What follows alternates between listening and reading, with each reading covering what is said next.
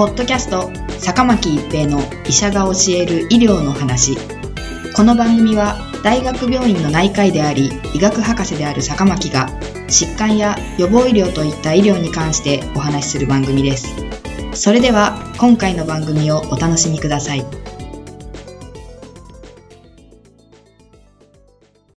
皆さんこんにちは、坂巻一平です。ポッドキャスト、坂巻一平の医者が教える医療の話。今回は新型コロナウイルス小児の感染です。新型コロナウイルスによる感染症 COVID-19 の重症者や死者には子供がほとんど含まれていません。これまで世界中で確認された COVID-19 患者さんの3から4%が死亡していると言われています。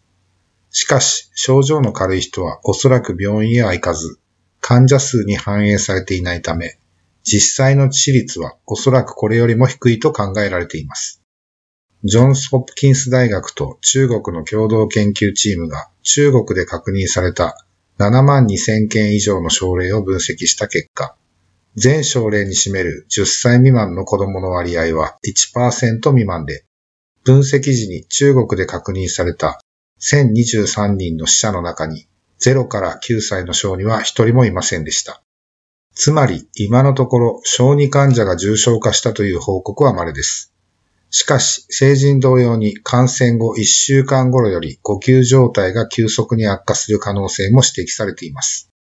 これまでの報告も合わせると小児では家庭内において感染している例が多く発熱、乾いた咳、倦怠感を訴える一方で微重や微閉などの上気道症状は比較的少ないようです。一部の患者さんでは、嘔吐、腹痛、下痢などの消化器症状を認めました。血液検査でも明らかな特徴はありません。胸部 X 線検査や肺の CT 検査を行うと肺炎が認められる患者さんもいますが、ほとんどが1から2週で回復しています。感染していても無症状である可能性も指摘されていますが、子供は正確に症状を訴えられないことに注意しなければなりません。ジョンス・ホプキンス大学ブルームバーグ公衆衛生大学院の感染症疫学者が、ハルピン工業大学新鮮校と新鮮市疾病予防コントロールセンター、新鮮 CDC の疫学者と共同研究を実施しました。最終的に391人の COVID-19 患者さんを特定しました。また、この患者さんたちと濃厚接触のあったウイルスに暴露したであろう1286人を特定し、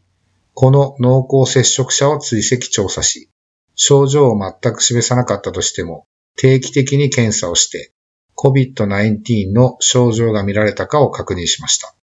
研究チームはウイルスにさらされた9歳以下の子供たちの感染率は、他の年齢層と変わらない7から8%であることを発見しました。しかし、10歳以上のグループで見られるような重度の症状はほとんどありませんでした。多くの子供たちは全く症状を示しませんでした。2002年から2003年に SARS、重症急性呼吸器症候群のアウトブレイクを引き起こした SARS コロナウイルスも子供への影響はほとんどありませんでした。SARS の世界的な大流行では感染者の約10分の1にあたる774人が死亡しましたが、死亡例の中に24歳未満は1人もいませんでした。小児に症状出現が少なく、特に重症が少ない理由としては、他のコロナウイルスによって風邪にかかるので免疫ができる。損傷のない肺では、このウイルスは増殖しにくい、などが考えられていますが、実際には理由は分かっていません。しかしながら、0から9歳の小児であっても、それ以上の年齢層と同程度の感染率であることが分かったことは、公衆衛生上大きな意味があると思われます。子供にも感染するなら、症状が軽いことで感染に気づかない子供が、COVID-19 の感染拡大を悪化させる可能性が高いことになるからです。すなわち、学校閉鎖が感染拡大を予防する上で、極めて重要な政策になる可能性があります。ポッドキャスト、坂巻一平の医者が教える医療の話。今回は新型コロナウイルス小児の感染でした。ありがとうございました。ポッドキャスト坂巻一平の医者が教える医療の話今回の番組はいかがでしたか？